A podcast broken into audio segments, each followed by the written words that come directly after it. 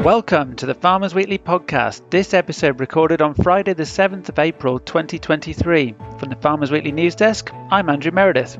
And I'm Hugh Broom. This week, have you changed your farm business because of energy costs? 44% say they will cut output in the next 12 months. Biodiversity net gain. Did you realise that farm building projects are going to need it? With all the latest commodity prices, and we find out just how big a hit Red Tractor is with consumers. The Farmers Weekly Podcast. But first, after Farmers Weekly's huge story last week when we broke the news that there had been long running and widespread food safety and food fraud violations at a UK meat processor, Farmers Weekly is launching a new campaign called Meat our expectations to bring the industry together to drive up standards and try and ensure that these sort of violations can never happen again.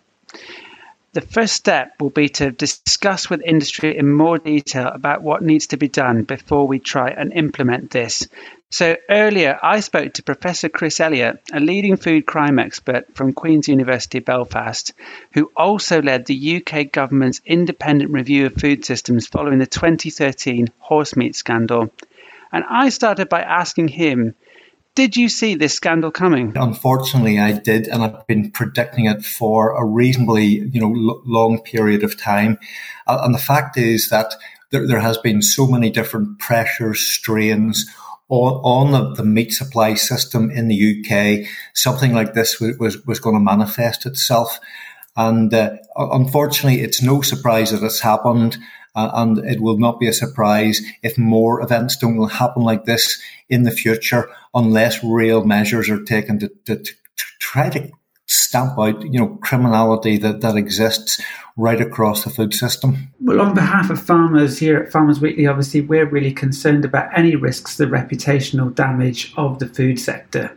So you will have seen our four uh, recommendations so far to try and prevent these from happening. Would you like to comment on whether you think the industry will find those sort of recommendations amenable? I think the first one, in terms of reportability, really important. And I think the idea of having the whistleblower line is important, you know, because there is one. I mean, the National Food Crime Unit in, in, in uh, England, Wales, Northern Ireland has a whistleblowing line. FSS in Scotland has a whistleblowing line, but it's about getting access to that, getting the knowledge of it. So displaying that clearly in factories and, and in more than one language is really important. So that, that's one that I would really endorse. And I think it could be an, a, a very important and initial first step. Then in terms of the, the kind of insurance that when, when somebody says it's British meat, it is British meat. I think here I have to say that when we've really investigated criminality in meat, it's there's much more than just country of origin. In fact, we've identified 24 different types of food crimes and meat. So I think we've got to be careful, not just because the, the, the current issue is about is about country of origin. We have got to really think about all of those different types of, of criminality and, and, come up with, with, with solutions for it. mass balance has been suggested. Mass balance is important, but you know what? There's lots of ways people can cheat on mass balances as well. So just need to be careful not to pin everything on one single measure. There, there's quite a range of measures, I think, in terms of what I would call data collection. You collect a lot of information and what you can do is you can convert that information into intelligence. And then from that intelligence, you get some of it, which is what I call actionable. So I think a bit bigger thinking around some of those ways of collecting information. The third is really around auditing. And you're one of the big recommendations of, of the Elliott Review going back 10 years was about unannounced audits. Uh, and really this is about the, the 15 minute gap that, that, that is, uh, is, is, is allowed and permitted. So again, I think auditing is something that really needs to be looked at. I still think there's way too many audits. Most of them are not fit for purpose they cost a lot of money and ultimately who pays for that? It's the consumer. So I think a big rethink in auditing is needed. So cutting the 15 minute gap, yes, but I think there's other measures that really need to be put in place in terms of auditing. It's around training. You know, how many people really know to go into a factory and, and, and, and uncover criminal activity? Because what we've been picking up is it, it, there's been a lot of fraud in terms of documentation fraud and so forth. So I think really it's it's about getting getting groups of people, small groups of people, and you can call them the fraud squad. You know, they, they can be on premises quickly and they will know what to look for and, and they will see through, you know, the, the, the ways that people try to cover up this criminal behavior. The fourth recommendation was around uh, electronic and making digital records to replace paper records. And yes, absolutely right. But again, from my experience, people can cheat with paper records. You can you can cheat on an Excel sheet, or you can actually cheat in d- digital systems as well. So what is really required is when you go electronic is ways of verifying that the data put into the electronic systems is accurate, reliable, and, and, and trustworthy. And, and the only way I, I see that that happening is through really good sampling and testing programs, random sampling and testing programs. It happens for many, many other things right, right across the UK, right across Europe, around the use of veterinary drugs, around pesticides, many, many things. I think we need to put in place a scheme where testing is mandatory data goes on to electronic systems and there will be red flags very, very quickly if there, if there are issues. So I, th- I think that's my take on, on, on uh, those four recommendations. I think it's a great starting base. And I think now the next phase is let's get those stakeholders round a couple of, you know, real tables or, or virtual tables to talk through what can be, what can be agreed by the industry and how it can be implemented there, there are a lot of opportunities. You know, fr- from, from scandals can come opportunities. And here is one really to bring the meat industry right in smack into the middle of the 21st century. That's Professor Chris Elliott. So, Andrew, this story has obviously been having some big impact. I mean, it's a massive story for Farmers Weekly. It's a massive story further afield, isn't it? Absolutely, Hugh. And look, as Farmers Weekly editor, it would be, you know, uh, wrong of me to say we haven't, in, on some level, enjoyed the last week. It's been great to see our name mentioned on the BBC News, in all the broadsheet newspapers. But at the heart of this, obviously, the reason for it is very, very serious. And we recognise that farmers are very, very vulnerable to food scandals. Uh, they can see a market disappear overnight if the wrong sort of story hits the front pages. So we were, you know, on one level, we were quite worried when we broke this story about what the impact would be, but we thought not telling it and allowing this sort of thing to continue to happen would be worse. It would be worse to do nothing at all. Yeah, I'm standing by. And I think the thing is here, isn't it? Everyone on farm, well, let's say most people on farm, the vast majority of people on farm are busting a gut to get it right, to hit their assurance targets, to do everything by the book. You know, the amount of red tape and everything else. We talk about it week in, week out. And then you get this scenario where the people in the middle are effectively taking the Michael totally and just completely uh, running all that through the mill. What do you think's got to happen so this doesn't happen again? I think it'll come down to, to the companies that are involved in the food chain between the farm gate and the kitchen plate concluding that the price of doing nothing, the risk to their reputation, is greater than you know cleaning up their act and making sure that the the audit trail prevents these sort of actions happening in future. So we want to help those companies. We want to champion the ones that want to do the right thing. We want to celebrate them, and that's why this week we're launching a proper campaign, a conversation about this with the industry. You know, we've got some recommendations that we published in that first piece, some things that we think need to happen, but we know we don't have all the answers, but we can bring together the people that do. And let's have a grown up conversation about how we can take pride in the whole of the food chain. Farmers Weekly is obviously an industry facing publication and it's, you know, within the industry. How do you think this has gone down in the sort of wider population with consumers, for example? Is, is there any way of gauging this, the impact the story's had? So, some of my non farming friends, my London friends, it was the first time in my career at Farmers Weekly, they had spotted our name in the national media they came and told me about it rather than me boring them about my day job. And th- th- there's two aspects to this story, of course. There's food fraud, which farmers are more concerned about because they're losing part of their market there. But food safety is of paramount importance to all of us, but particularly from that consumer perspective. So, you know, my friends, and I'm sure many people around the country, when uh, this story broke, would have been very, very concerned that there is a risk to eating meat in ready meals, in sandwiches, in those lovely packets of sliced ham on the shelf. And we need to make sure they have the confidence that when, you know, a firm says that they've tested it for listeria, mm-hmm. they bloody have. When it comes to building a new shed, Eternit has got you covered. For over a century, Eternit's team of experts have worked side by side with farmers to build sheds with a roof they can rely on and help farms perform better. Our fibre cement sheets dampen noise, making sheds up to two times quieter than metal alternatives. They reduce condensation, absorbing up to 25% of their weight in moisture, and their high performance thermal properties make sure sheds stay cool in the summer and warm in the winter.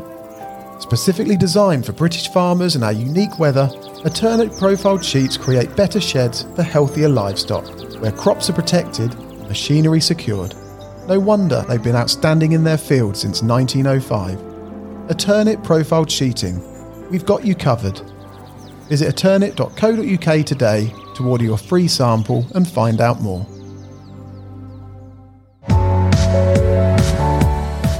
The Farmers Weekly Podcast. The soaring price of energy risks a cut in farm output. That's according to a recent survey of farmers by Farmers Weekly. Earlier, I spoke to news editor Phil Clarke, who's been compiling the results of the study. Yeah, we had a, a pretty good response. It was uh, getting on for 400 uh, completed entries, so uh, enough to do a proper analysis from. And I guess the main two findings were first of all the extent of the cost of energy increases that uh, farmers had suffered in the last 12 months.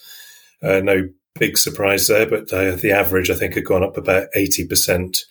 And three quarters of the farmers that responded had had increases in energy bills of 40% or more, a number with increases of over 200%. So, you know, some fairly eye watering increases uh, across the board. And was there any correlation in terms of sector? I mean, not surprisingly, the uh, poultry sector stood out uh, with much uh, higher increase. So, uh, something like um, well over 100% um, average price increase in the poultry sector, and uh, a quarter of them said that uh, they'd seen their bills go up by over 200%. Uh, so poultry clearly, uh, vegetables as well. I think on fruit, we didn't have a separate category for glasshouse, which obviously is one that's particularly vulnerable.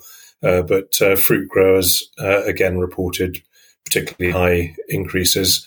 But equally, you know, it was it's kind of across the board, all sectors suffering to some or a great extent. Judging by your respondents, to what extent is the cost of energy changing what they're doing with their businesses?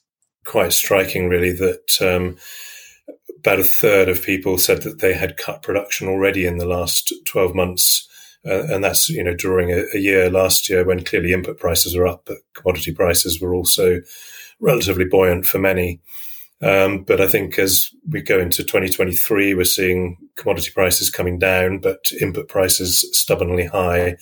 And, uh, you know, that's now looking more like 44% saying that they were potentially going to cut production this year as well. So, you know, the empty shelves that we've seen in supermarkets uh, is definitely something we might expect to continue with that kind of reaction. On one hand, these businesses in some cases are cutting back on their production to afford the energy and effectively to balance the books. Presumably, some businesses, though, have changed what they're doing to use less energy we certainly saw um, about a third of the respondents saying that they'd cut red diesel consumption per se, which uh, again was kind of across the board because everybody uses it. Uh, but then we also found people that were changing the way that they were farming a bit. Uh, so either changing rotations, uh, some said they'd drop potatoes from from their farming activity. Uh, yeah, anything to reduce the number of times they have to uh, drive over over a crop. But apart from that, then yeah, there were people that were investing in energy saving equipment, um, improving insulation of buildings. We also had some say that they'd uh, tried to buy more red diesel in advance, but that kind of backfired, I think, because uh, the price has now come down, and uh, they may find that had they waited a bit longer, uh, it might have served them better. Others, you know, engaging in farm energy audits, um, making more use of farm generators.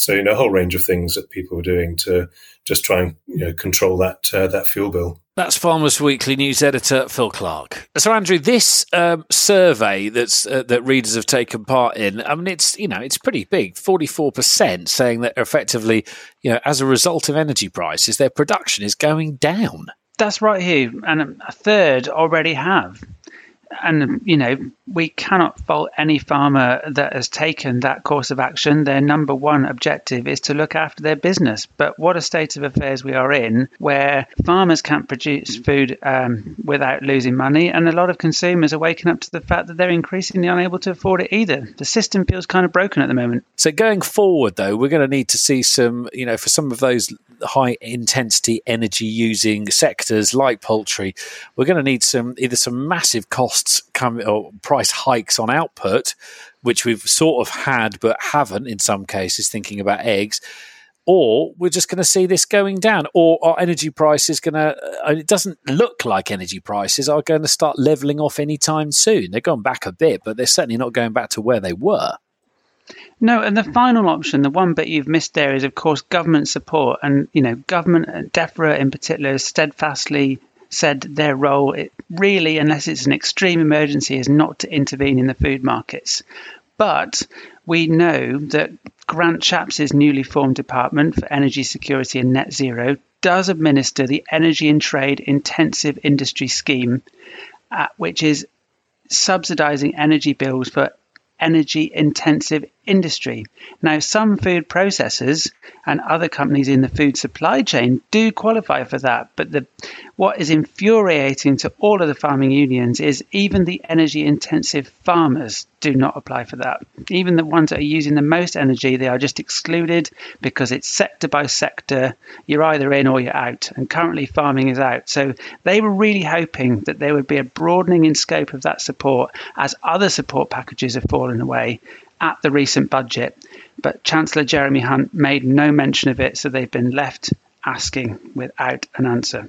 Yeah, they've been left with that. So, so, it's fine if you're smelting steel or or uh, refining aluminium, but no good if you're producing food. But we'll have to see. I suppose we're just going to have to see what happens. And I suppose if those outputs continue to drop, then the government may have to think twice about its decision. The role of government surely is to balance long term risks with what's happening in the short term.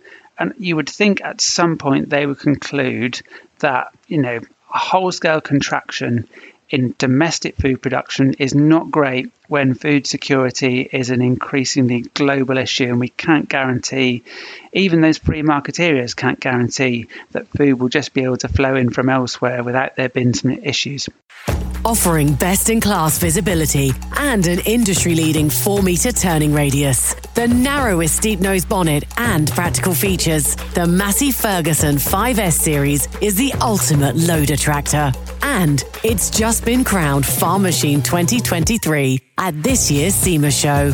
Looking for an award winning, high performance tractor? Look no further. Visit our website or contact your local MF dealer for more information. The Farmers Weekly Podcast. Are indeed listening to the Farmers Weekly podcast. A very warm welcome to you wherever you happen to be listening to us from on what is, well, it's going to be Easter. Um, and really importantly, I'm joined this week because Johann's gone on yet another holiday uh, by the esteemed company, Farmers Weekly's very own editor, Andrew Meredith. Welcome, Andrew. Thank you for having me. The rarefied heights of the Farmers Weekly podcast. Even I don't normally have access here. Well, there you, there you go. See, special Easter treat, and as well, what is pretty cool as well, Andrew, is this is I've sort of I think it must be about now because thinking back, this is our third birthday episode. I can't believe it's been going for three years, three years of the Farmers Weekly podcast. It's a bit scary, isn't it? Launched in the depths of lockdown, and how lovely that that is now three years ago. Yeah, it was. Yes, we were worried about people. I think the first episode we did, um, we had a, a, a big in depth piece about could you catch COVID from the footpaths through your farm? Such was the fear, which is understandable at the time. But looking back on it, uh, we realised actually there was a lot more going on than just people walking through the farm, etc. Uh, don't forget, if you want to get in touch with the podcast, you can. It is podcast at fwi.co.uk. That's podcast at fwi.co.uk. Please do send us an email. Andrew, this week, the Farmers Weekly magazine, what is going on in it? Two really big themes this week, Hugh. We've got a whole slew of content, an article in every section looking at how you can minimize your energy costs. And that's been kicked off in the news section with that research looking at the fact that many farmers are planning on cutting their food production because of those soaring bills. And then the second big thing to mention is the fact that we are launching our campaign to bring the industry together and help drive up standards in the meat industry following that excellent story from Abi last week uh, that sent ripples throughout uh, Parliament and the nationwide media.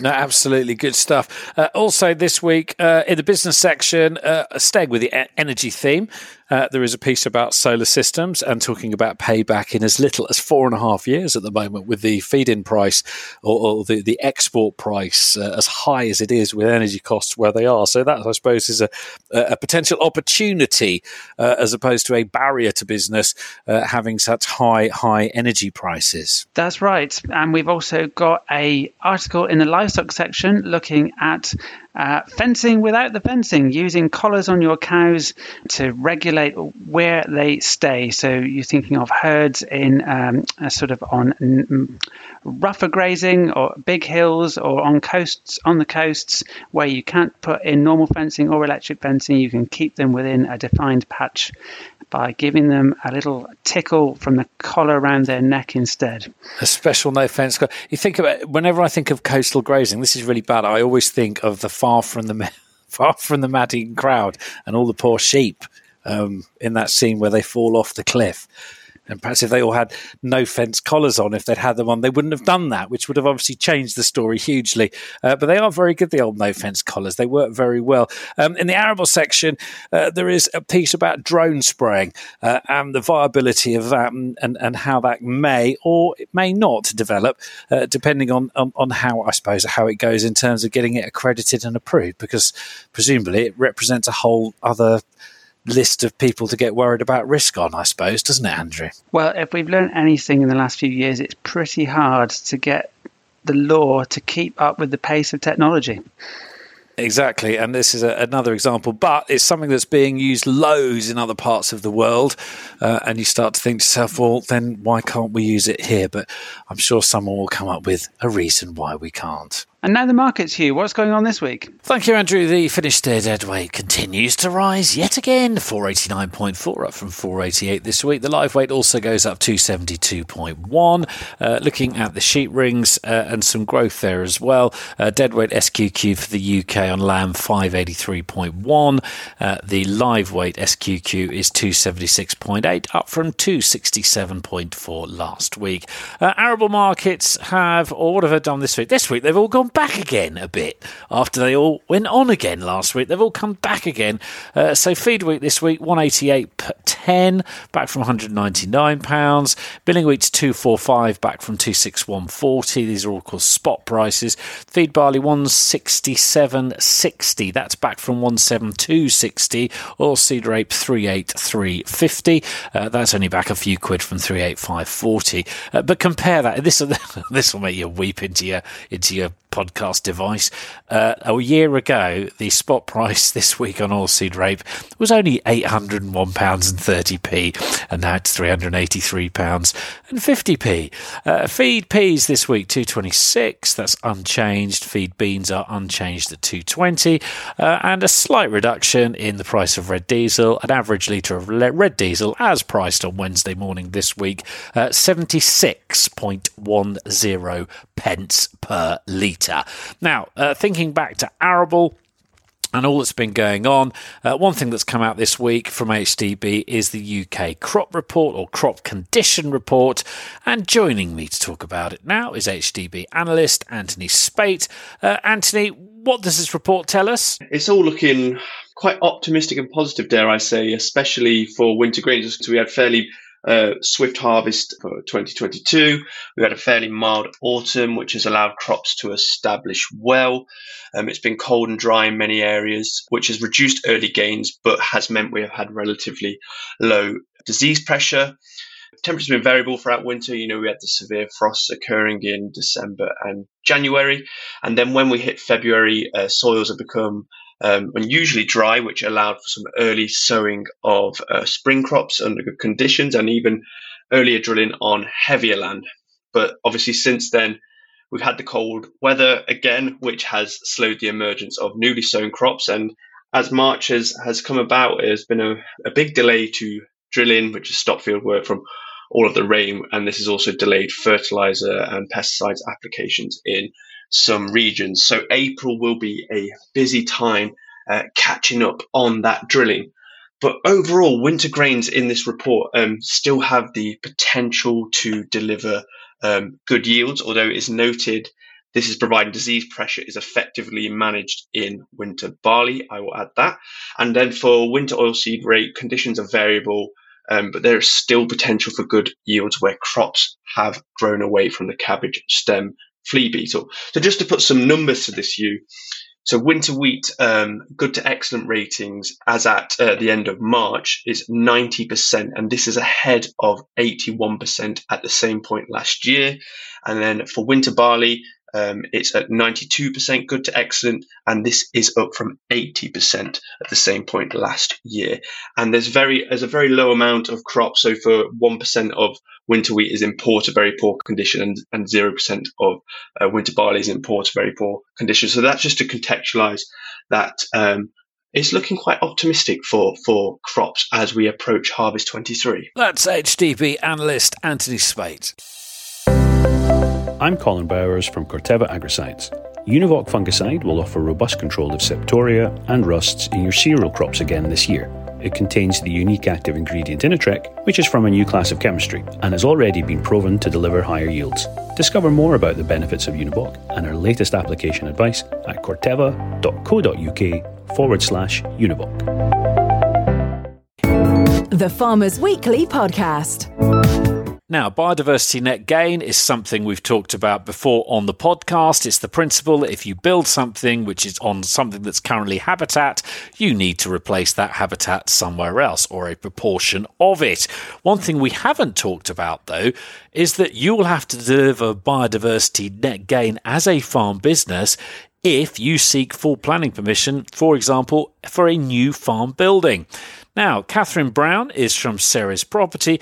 Catherine, this is something we've now got to start thinking about within the context of our own farm businesses, isn't it? Yes. So, uh, biodiversity net gain is going to be applicable to all planning applications. So, unless you're doing something under permitted development, it's more than likely that you're going to have to work out um, what you're going to do about BNG. So, permitted development at the moment isn't affected by it, so that carries on as normal. So, if we do uh, decide we want to build something, uh, we're effectively you've got to. I suppose the first thing you've got to do is establish what's there, whether it's in terms of the habitat that you're going to build on. Yes. Yeah, so, um, biodiversity net gain is it's using the habitats as a proxy for what biodiversity is there. So um, an ecologist will calculate what your baseline habitats are on on the, the area that you're building. Um, then they put it through the metric that throws out a number. You have to then be able to deliver that number plus ten percent, ideally on your farm, or you can go and buy those those credits on the market. I suppose going forward, it's probably useful to start thinking about this planning forward, and also to take into account to look at your your, your whole farm as uh, or the farm as a whole, because presumably there will be some areas which lend themselves naturally to being BNG areas versus prime bits of cropping ground, for example. Well, interestingly, the what we keep coming across is people have little bits of their farm which aren't very productive, but are actually very biodiverse the habitats that are there because they haven't been farmed are, are quite good. So it's in a way, it's quite difficult to be able to enhance or create habitats in those areas to be able to, to get to create these biodiversity units. So in a way, using the corner of an arable field that's been quite, you know, farmed productively for a long time, putting that down as a bit of grassland can get you more units than trying to create something very complicated. And the basic numbers are just run us through the basic requirements. So, if I want to deliver, say, if I've got a thousand square meters in my red line of my planning area, what would I have to deliver in terms of BNG? How does it work? So, it has to be a minimum of 10% of the of biodiversity units on top of what was there. So it could be completely different for every farm. It's going to every farm is going to have a, a, unique score because it depends on where you're building it. If you're building it on the corner of an arable field, you're going to have a different score to if you're building it on a bit of permanent pasture. It's there's no one size fits all. What's the timeline for this, Catherine, in terms of, of when people need to start actually doing this? So biodiversity net gain is going to kick in from November this year. Um, but the government have, last month they announced there's going to be a small site exemption, um, which will delay those sites till April next year, um, which is just to give the local planning authorities a bit of breathing room because I don't think they really know how they're going to process all of these applications coming in.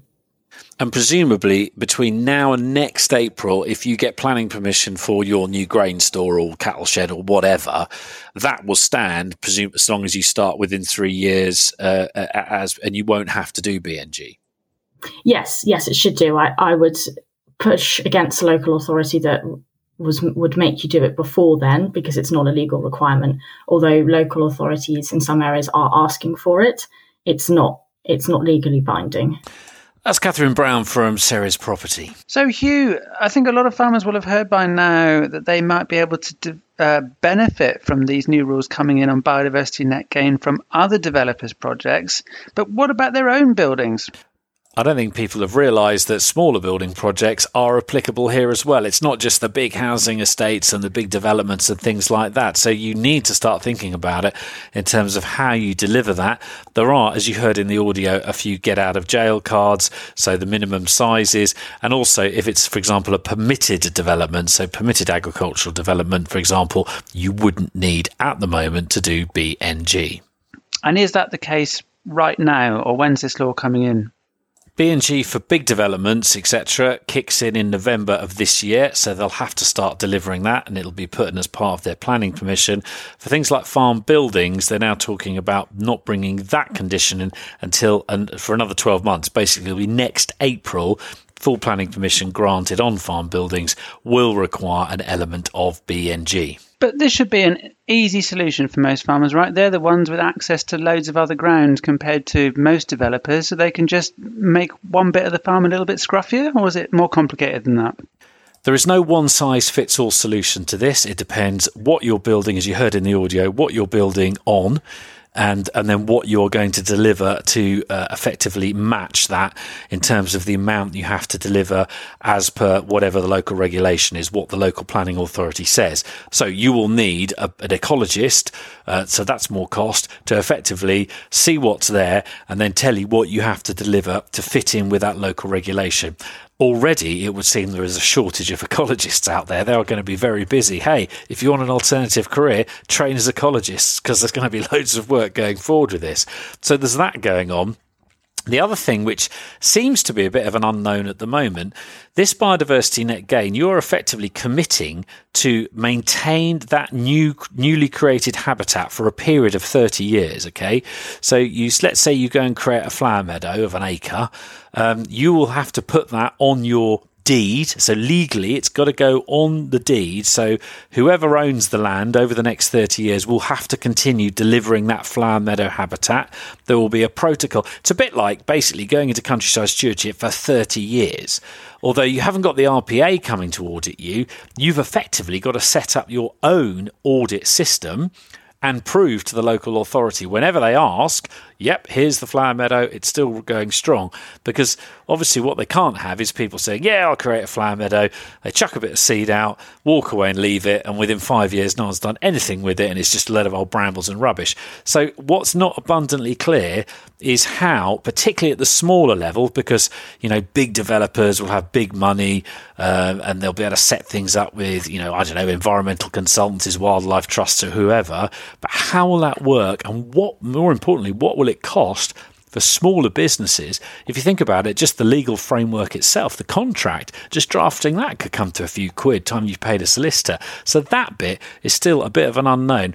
But the bottom line is if you are thinking about building a new farm building, get your skates on because you really could do with getting the planning permission done and dusted in the next 12 months. So, in theory, you escape at the start anyway of having to deliver BNG as a result of that development. Because once we get past next April, all the planning permissions granted will be subject to BNG. The Farmers Weekly Podcast. Now, you may have seen Red Tractor TV ads on your screens in the last couple of weeks as they've just recently relaunched their consumer facing TV campaign. But just how big an impact does the Farm Assurance mark actually have with consumers? Earlier, I caught up with John Payne. He's worked his whole career as a marketeer within the food sector, both here in the UK and across the globe. He's now retired and he's an independent director on the Red Tractor board. He told me the cut through that the brand has with consumers is quite remarkable. About four or five years ago, about a third of the population would spontaneously mention Red Tractor. Today, that number's 48%. So have almost half the population off the top of their head mention your brand is pretty remarkable. Um, you know, I can't give exact numbers away, but you know, the brands that I've worked uh, for in in recent history, uh, brands like KFC, would be somewhat higher than half, but not that much higher. You know, and so their marketing budget is enormous. It's probably 50 to 60 million pounds a year. Um, and through all that investment, you know, they're getting over half the consumers spontaneously aware of the brand. So Red Tractor, I think, has done a very, very good job of building a very consistent um, image, a very consistent message. And that has really done a good job in terms of sticking in, in people's minds.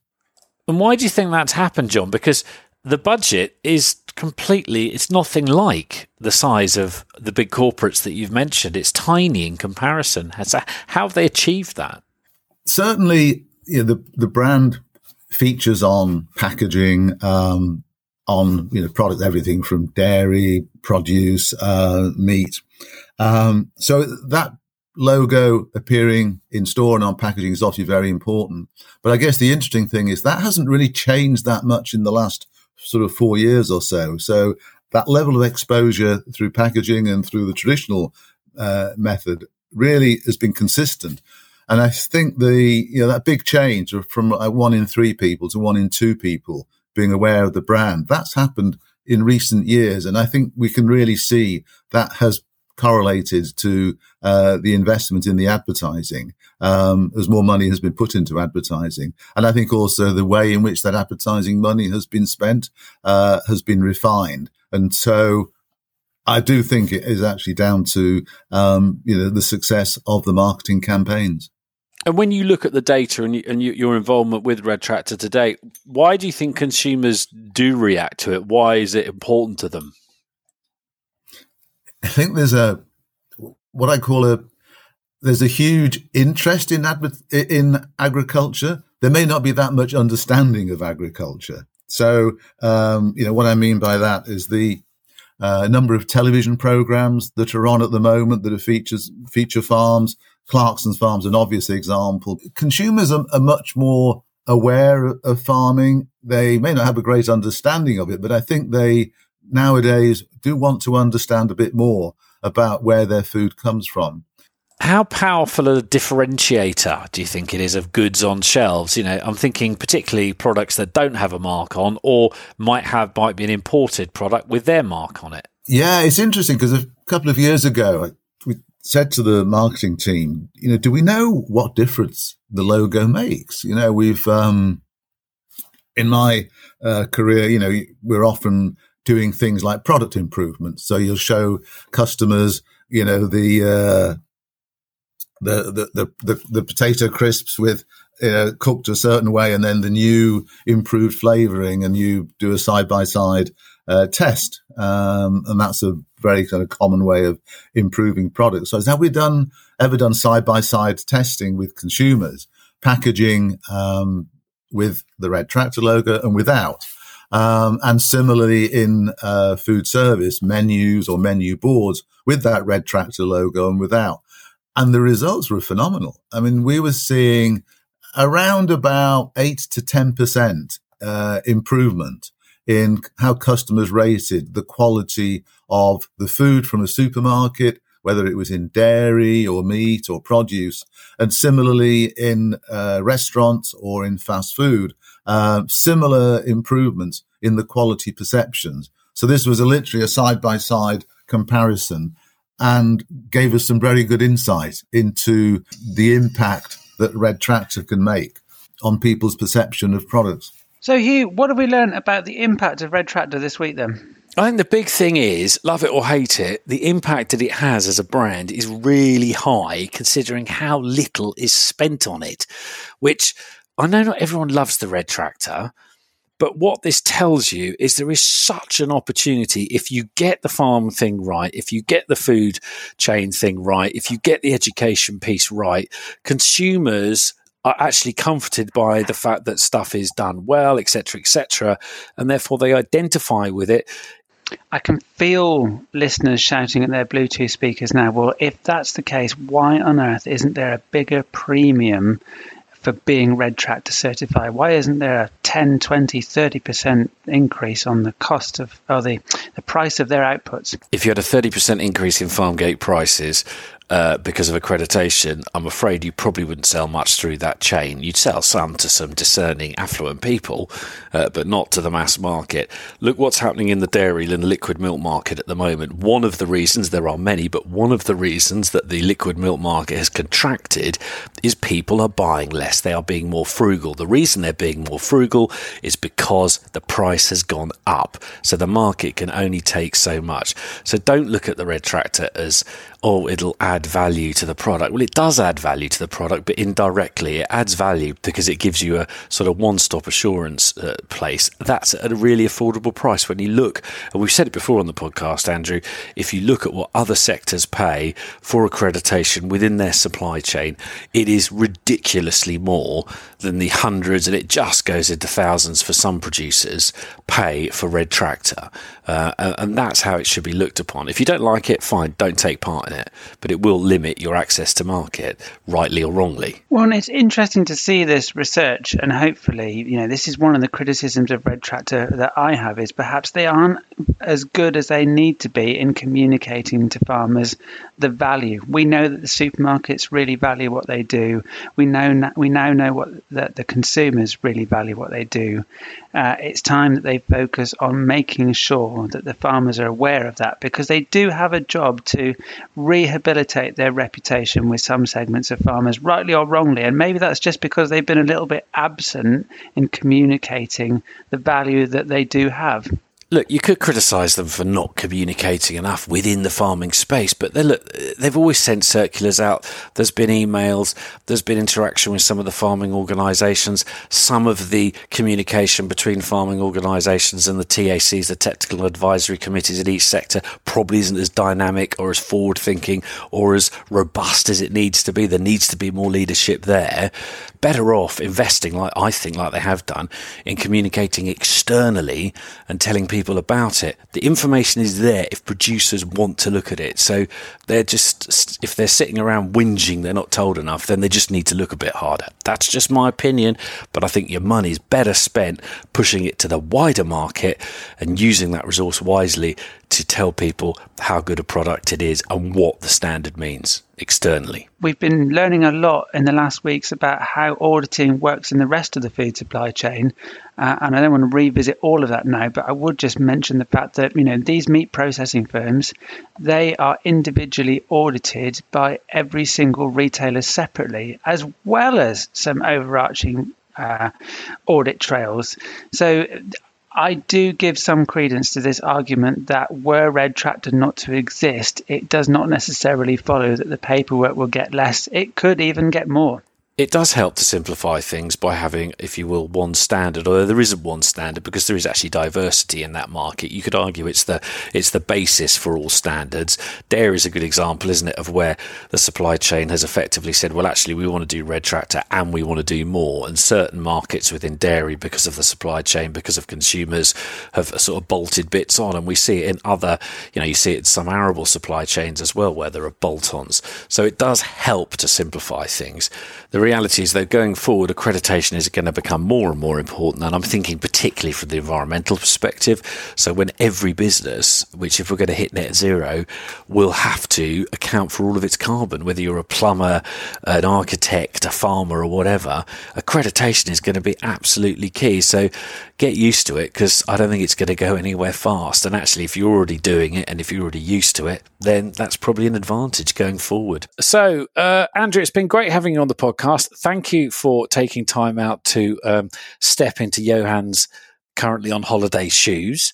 Um, it's been good and great having you along for, for what's the uh, third anniversary edition. The podcast has been one of the success stories of Farmers Weekly in recent years, and long may it continue. I'm really pleased that we are able to bring the news to people wherever they are now, not just around the kitchen table, but online, in the tractor cab, in the car.